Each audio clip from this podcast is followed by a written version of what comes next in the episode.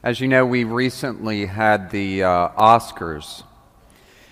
And uh, I don't, I've shared with some of you, I don't have a TV, so I didn't see it, I didn't watch it. Um, but after the Oscars, one of our parishioners, she asked me, she said, Father Ben, how many of the, uh, these like Hollywood stars, how many of these Hollywood people are Catholic?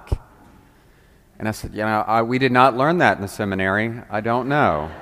I'm not sure. And she said, Well, I'll do some research. And so she did some research and she gave me a list of some of these Hollywood people that are Catholic. So I'll share it with you, if you don't mind. So here's the list Catholic stars Anne Hathaway, Jim Carrey, George Clooney, Mark Wahlberg, Bradley Cooper, Sylvester Stallone, Harry Connick Jr., Leonardo DiCaprio, Nicole Kidman. Steve Carell, Arnold Schwarzenegger, Bono, Tom Brady, Pierce Brosnan, Renee Zellweger, Shia LaBeouf, Tom Cruise, and Mel Gibson. So I will be calling them for their bishop's appeal donation. All of these people. They don't know it yet. Um, I don't know if you're aware of this, but uh, a lot of these uh, Hollywood people some of them were raised Catholic and left the faith. Some of them were never Catholic but have entered the faith. And some of them were raised Catholic, left the faith, and have now returned back to the faith. And uh, one of whom, of course, is uh, Nicole Kidman. As you know, that she um, was raised Catholic and she married Tom Cruise, left the faith, and so now she's back in, along with Renee Zellweger. And it's interesting to see one of the things we're seeing uh, in Hollywood, it's kind of weird, is that people are actually getting into their faith. And not just because they make movies about exorcisms, right? I always have to laugh, you know, whenever they make a movie about exorcism, they have some priest on there, and Russell Crowe's got a new movie about exorcism. And, you know, I. I always laugh. I mean, as the saying goes, people love to make fun of Catholics until they need an exorcism. you know, but it's it's interesting because they are there's a there's a big movement now with some of these stars to kind of enter the faith. And I'm sharing this with you for this reason. There's a magnetic pull of Catholicism. It gets in our DNA, right? And so often people who no longer practice, in some ways, it kind of pulls them back. As one man told me, it's like sprinting through tar. You know, in other words, it gets in our DNA, this little thing we call the Catholic Church. And Mark Wahlberg recently said that one of the cool things about being Catholic is he can go anywhere in the world and film a movie, and there's a Catholic church that he can attend Mass at and he may not speak the language, but he knows precisely what's happening. You don't see that in any other faith. Well, Father, you're biased. You're a priest. Yes, I am. But it's still true. You know, we have a lot in common with our non Catholic brothers and sisters, but we do have differences. Did you know that Catholics in Memphis are 5% of the population? Now, compare that, for instance, to St. Louis, where they're about 40%. New Orleans, Atlanta, circa 13 to 15 percent. We are only 5 percent of the population here. So it behooves us to know a thing or two about our faith, not only because many Catholics and non Catholics, they can't really talk about their similarities or differences because they honestly don't know. We see that on both sides. They just don't know their faith, right? So let me ask you this, and I want you to tell me who can tell me one thing that we have in common with Protestants? Sacraments. sacraments. We got two sacraments. We got baptism and marriage. Marriage. Okay, good. So baptism and marriage. What else? Jesus. You ever heard of Jesus? You ever heard of this guy? Right? So we have this, this, this guy named Jesus in common, right? What else do we have in common with Protestants? Faith. Faith. You ever heard of the Bible? Okay, remember the, the Bible we have at home? Okay?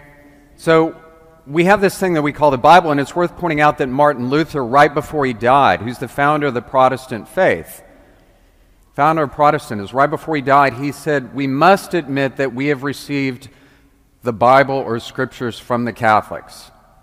It's ironic, since many of them think we don't have a Bible. You know, I'm just saying. So we have a lot in common. What else do we have in common? Number one, they're very pro life. Most Protestants are very pro life, which we are too. They do amazing, awesome mission work around the world, many of them. So do we. But we have some differences. Do you know that there's 4,000 registered religions in the world? 45,000, roughly, variations of Christianity. 4,000, 45,000. So why are we different? Well, one thing, we're the only one that says that what happens here is actually becomes God. No, no, no, Father, don't be silly. That's just a representation. Whereas we would say, yeah, no, it's not a representation, it's a representation, according to the Council of Trent, 16th century. In other words, this is actually Jesus, right? Many of them as much as we love them, they, they sometimes think we worship Mary and the saints. Why? Because, well, they kind of see us lighting candles in front of statues and kneeling down, and it kind of looks like from the outside that we're worshiping, even though we're not. I mean, this is a plaster statue. We're not worshiping this. But they'll quote, like uh, Exodus chapter 20, that says, You shall not carve graven images for yourself. See, you're carving graven images. We need to know a few thing or two about our faith. So, all of this brings me to a couple questions that I have for you. Here's my question, okay? And I want you to answer me. Number one, who is the founder of the Lutheran Church? Martin Luther, 16th century. Who's the founder of the Presbyterian Church? John Calvin, 16th century. Who is the founder of the Episcopalian Anglican Church? Henry VIII, 16th century. Who is the founder of the Methodist Church? John Wesley, 1700s. Who is the founder of the non denominational church? Alexander Campbell, 19th century. Who is the founder of the Seventh day Adventist Church? Joseph Bates, 19th century. Who is the founder of the Jehovah Witness? Charles Taze Russell, 19th century. Who is the founder of the Mormon Church? Joseph Smith, 19th century. Who is the founder of the Catholic Church?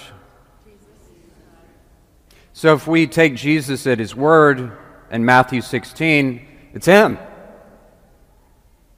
On you, Peter, I will found my church, not a church, not another church, my church. So Jesus is God, so Jesus is saying it's my church. I'm just telling you what he said. By the way, everything I just mentioned has zero to do with theology. Those are historical facts. All of those, most of those people were at some point in Catholicism. 45,000. Here's the problem so when there's no authority, what that means is if my pastor says something I disagree with, then I split and start my own church. Lord knows we have our problems to work on too. But my point is simply to say while we have a lot in common, as John Paul II said and Benedict XVI, we do have some things unique. And one of the things we have unique is that, which is not something but someone. Amen? Okay. All right.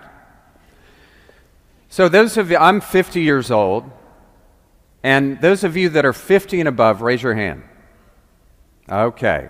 Man, we got some old folks here. wow. Okay. So, if you're if you're 50 and above, let me ask you a question.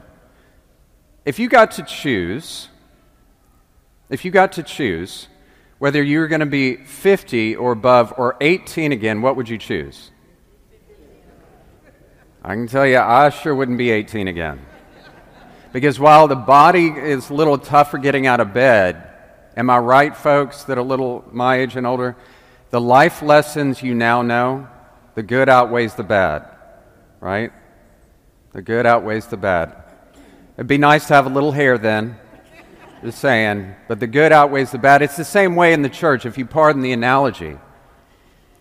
In Catholicism, we have gone through different stages. We've gone through a toddler stage in the church, we've gone through a young adult stage, we've gone through a young married couple stage, we've gone through middle age in the church. We've gone through all that over the course of 2023 years. And one of the things we learned is number one, that in spite of the sinners that are sometimes in the church, God is still guiding the church. By the way, that's all of us, including your pastor. So, in spite of the people, God is somehow still guiding this thing. And maybe you've heard me say this before, and I will say it again. Here's what I want you to walk away with this morning. We are not Catholic because of the people in the church, and we are not Catholic because of the people who lead the Catholic Church. We are Catholic because Jesus Christ founded the Catholic Church. And we either believe that or we don't.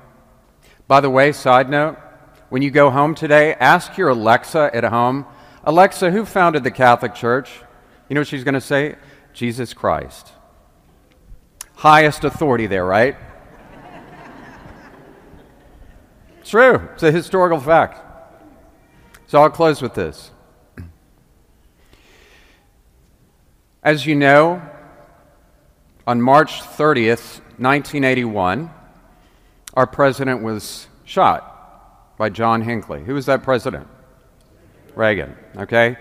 With less than two months later, the Pope was shot by a radical Muslim named Mehmet Ali Ağca. On May 13th, 1981, the feast of Our Lady of Fatima. Both the president and the Pope, one was Catholic, one was Protestant, they were both actors, and both of them had a deep understanding of the poison of communism as they had lived it. So here we are, May 13th, 1981, in Rome, and this, this, uh, this guy, Mehmet Ali Ağca, loads his Browning 9 millimeter handgun, and he goes to St. Peter's Square, and he, beca- he gets point blank range from the Pope. He was a trained assassin. Point blank range from the Pope and shot. Okay? And so later, that was in May 13th, 1981. Fast forward 26 years. On May 13th, 2007, Mehmet Ali Ağca entered the Catholic faith and converted to Catholicism.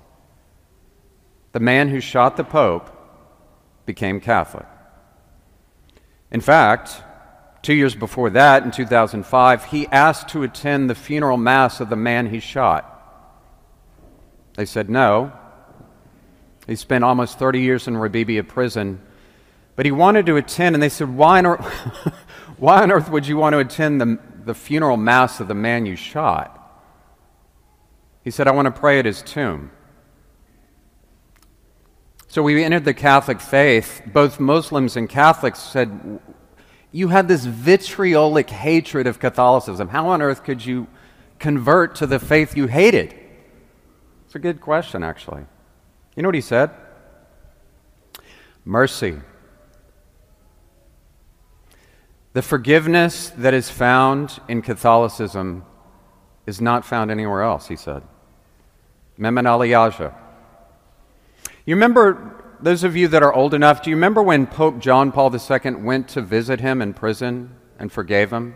If you've never watched this, watch it on YouTube. So he goes to see Mehmet Ali Ağca and he's leaning over, hearing his confession, and you know what Mehmet Ali Ağca says to John Paul II? he asked him this question. This is what he said. He said, How are you still alive? He said, I know it was the shot. I'm a trained assassin. It was point blank range. How are you still alive? And John Paul smiled and looked at him and he said simply, One hand fired, another hand guided the bullet. And today, that bullet is in the crown of Our Lady of Fatima in Fatima. There's a magnetic pull to Catholicism, it gets in our DNA.